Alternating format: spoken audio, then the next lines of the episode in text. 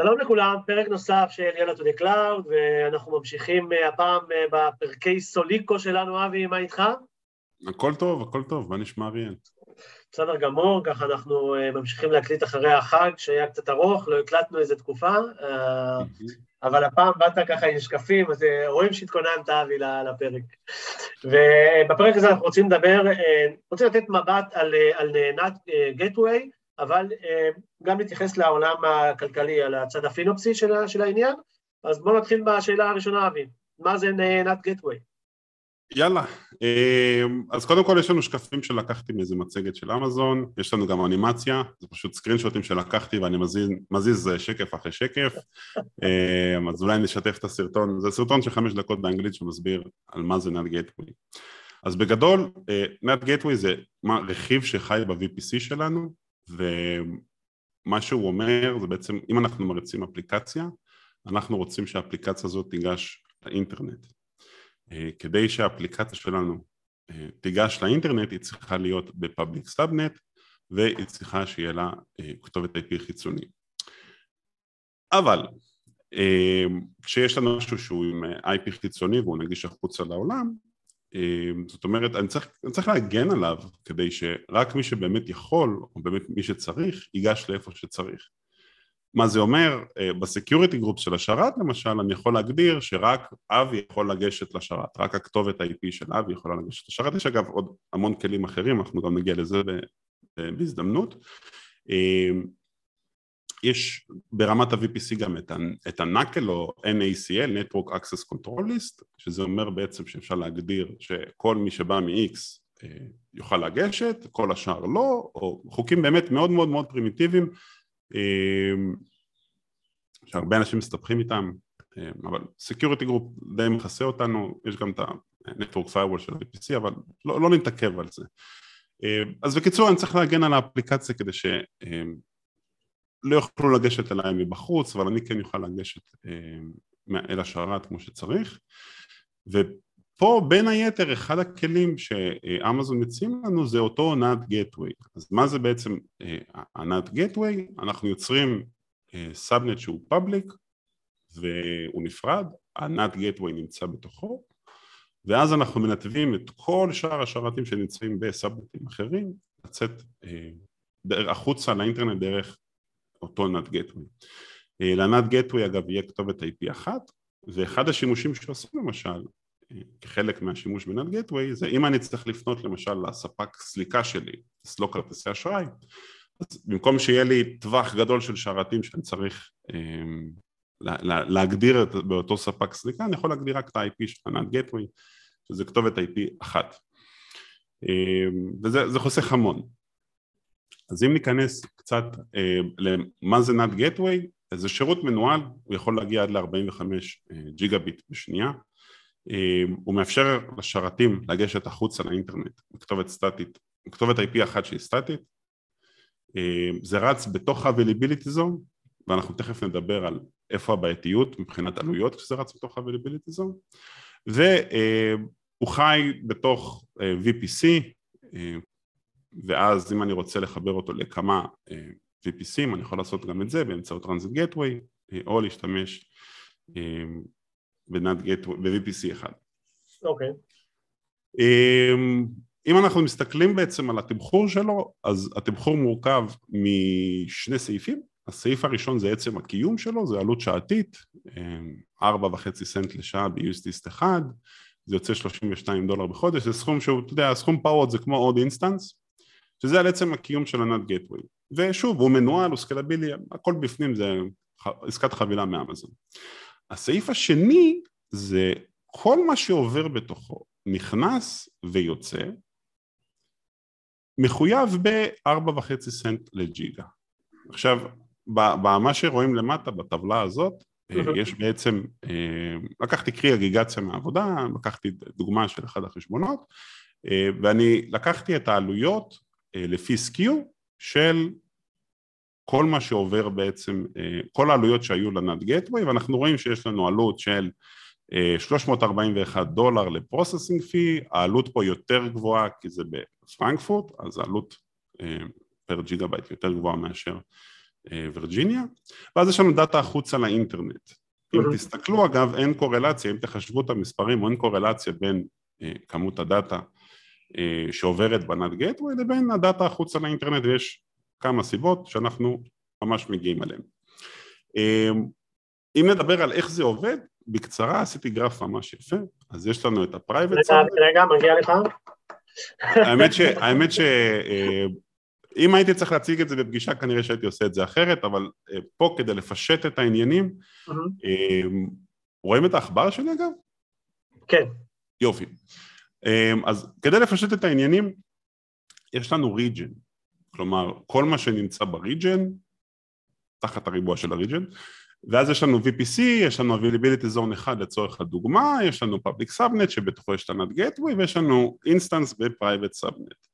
אם ה instance רוצה לצאת ל-S3, אז למרות שהם באותו ה region, ה instance צריך לצאת מה-VPC החוצה. אז כשה instance יוצא החוצה, הוא יוצא דרך ה-NAT gateway. אה, זה מוביל, זה מוביל אותנו בעצם לזה שאנחנו, כדי לגשת ל-S3, אנחנו משלמים על ה processing fee של NAT gateway, זה ההגדרה הדיפולטית שאנשים עושים. אה, ומי שעובד המון עם S3, DynamoDB, CloudWatch וכן הלאה פשוט מביא למצב שהוא משלם טונה של כסף על processing fee אם נסתכל על הדוגמה הזאת אה, בגדול יש לנו 11 אלף דולר בחודש שיוצאים שיוצא החוצה בעצם מה-VPC, כלומר ה NAT gateway שלנו טיפל בהמון המון המון traffic, אני לא זוכר את המספר המדויק, זה הרבה הרבה הרבה טרות, אבל אם נסתכל על שאר הסעיפים, הם עומדים על אפס. כלומר, אותו NAT gateway, אם אני לוקח את ה-cost and usage report, עושה אגרגציה של המידע, מסדר את זה לפי resource, הוא יצא החוצה, הוא לא יצא החוצה לאינטרנט, אז על מה שילמתי כל כך הרבה כסף? אז זה בדיוק על הסיפור הזה. כשאני רציתי בעצם, אני עשיתי upload או קראתי משהו מ-S3, יצאתי מה-VPC שלי, נשארתי ב region, אז לא חויבתי על דאטה לאינטרנט, כן חויבתי על דאטה אה, שיוצא בעצם מתוך ה NAT gateway. אה, הפתרון אגב נקרא, רגע קפצנו אחד, הפתרון אגב נקרא השאלה הכי פשוטה נגיד שאני מטפל בשאלות של cost reduction זה איזה שירותים אתה משתמש? אתה משתמש ב-S3, אתה משתמש ב-DynamoDB, אתה שולח לוגים ל-CloudWatch אה, לפי התשובות אני, אני כבר יודע איפה לחפש. אה, ספציפית ל-DynamoDB ול-S3 אה, יש פיצ'ר שנקרא S, Gateway Endpoint וזה בעצם יוצר סוג של מעקף שלא עובר דרך ענת Gateway ואז השרתים מגיעים ישירות לשירותים האלה. לכל שאר השירותים יש לנו uh, endpoint interface ואז אתה מקבל בעצם אה, IP של אותו סרוויס ב-VPC שלך. אז אם אני עובד למשל עם CloudWatch אני צריך לדבר עם endpoint שנמצא בתוך ה-VPC שלי ולא עם, uh, עם הכתובת הדיפולטית של CloudWatch. עכשיו זה טונה של כסף, באמת, אנשים כאילו משלמים על זה הון, אחד הדברים שאני עושה בעבודה זה פשוט לעדכן את הלקוחות, תקשיבו, תראו כמה זה עולה לכם, חבל על הכסף. בואו נעבור לעוד use case. יאללה. אמרנו שנאט גטווי חי ברמת ה-availability zone. עכשיו, אם יש לי בתרשים המדהים שלפניכם שני availability zones, שב zone 1B יש לי את ה-NAT gateway וב zone 1A יש לי את ה instance, אז התקשורת ביניהם היא גם עולה לי כסף. זה יוצא עשר ומשהו דולר לטרה, אה, זה in-out, כלומר אם A שולח ל-B אז A מחויב על סנט אה, ו-B מחויב על הסנט שהוא קיבל אז אם יש לי שרת פה שהוא כן יוצא לאינטרנט אבל ה-NAT gateway מוגדר ב zone אחר אני פתאום משלם כסף סתם יותר מזה, אם אותו זון נופל, אם זון uh, B נפל, אז זון A, השרת שבזון A לא יכול לצאת לאינטרנט כי הוא תלוי בנאט גטווי של זון B. Uh, זה מוביל אותנו אגב לסעיפים כאלה, שאנחנו רואים פתאום uh, regional data transfer עם עלות מאוד מאוד מאוד גבוהה על דאטה טרנספר שעובר בין שרתים. הפתרון לזה אגב, זה שאם בממוצע אתם עוברים את ה-10 טרה לחודש traffic שעובר דרך NAT gateway, פשוט תיצרו NAT gateway per availability zone. זה הכל. עכשיו, אני יודע שזה נושא עמוס ויש בו המון שימושים, ו, ו, ואפילו אתה יודע שכשיוצרים, יש את המודול ב Terraform שיוצר VPC, אז יש שם סעיף של אה, האם ליצור NAT gateway per availability zone. אוקיי. אם אם אתה מסמן, ההבדל בין yes ל-no זה עוד 90 דולר בחודש, אנשים לא יודעים את זה, הם לא מכירים את המשמעות של זה. אבל אני כן חושב שפשוט צריך לבדוק את העלויות, ואם הסעיף הזה נראה גבוה מדי, לרדת לעומק של הדברים, אם אתם עובדים עם פרטנר, תשאלו את הפרטנר, אם אתם עובדים עם הסופורט של אמזון, לא בטוח שהם יוכלו לתת לכם את, את אותו אה, מידע ברמה הזאת, אבל אה, זה בסופו של דבר אלפי דולרים, במקרה של SMB עשרות אלפי דולרים, במקרים של Enterprise שפשוט חבל לשלם אותם ואפשר לחסוך את הכסף הזה. אבל אמרת, אמרת שאתה יודע, כשאתה בא ובעצם שואל אה, אה, לקוח או משתמש את, ה, את השאלות באילו סרוויסים הם משתמשים. Mm-hmm. אה, ואתה יודע, בא מישהו שמתחיל יחסית אה, חדש או בלי הרבה ניסיון, אז אתה, מה, מה אתה אומר לו? בכל מקרה תתקין את ה-NAT אה, gateway בכל זה, זה, תלוי, זה תלוי ב-use case, אבל המון פעמים כן. יותר מזה, אה, אם רוצים לחקור לעומק, אמ, אפשר להפעיל פיצ'ר ב-VPC שנקרא FlowLogs.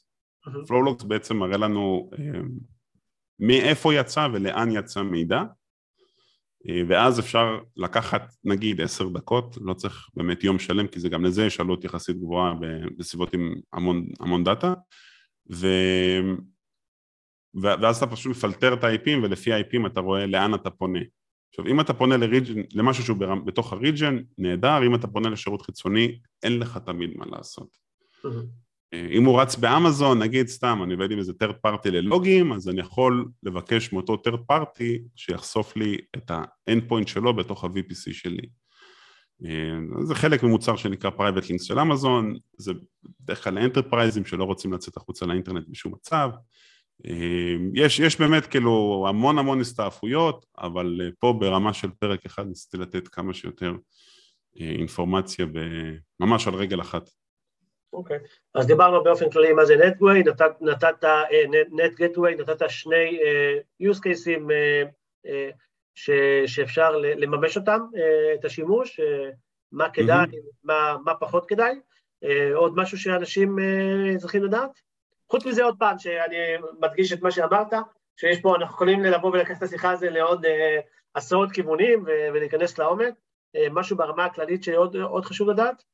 אני פשוט חושב שצריך לדעת מה קורה אצלך בסביבה ומה העלות של כל ריסורס. ברגע שאתה עושה את זה, קל מאוד לזהות אה, אנומליות, קל לזהות ספייקים, אמ, פשוט זה, זה לוקח זמן, זה, זה לא, לא בא ביום ולא בא ביומיים, זה, זה שנים של עבודה, אבל ככל שתדעו יותר מה יש לכם בסביבה ואיזה ריסורסים ומה תלוי במה, ככה יהיה לכם קל יותר לזהות מכשולים כמו נאט גטווי. כן. בסדר גמור אבי, אז ככה תודה גם שהשקעת ככה בנו בצד הוויזואלי היום, אה, ותודה לכולם שאתם מאזינים, אם יש נושא מסוים שאתם רוצים שנדבר עליו, פידבקים, תרצו להשתתף בפרקים, בזמן האחרון התחלנו להתקמצן ולהזמין אנשים אחרים, אז אה, אה, נשמח מאוד ש... שתשתפו את מה שאתם יודעים.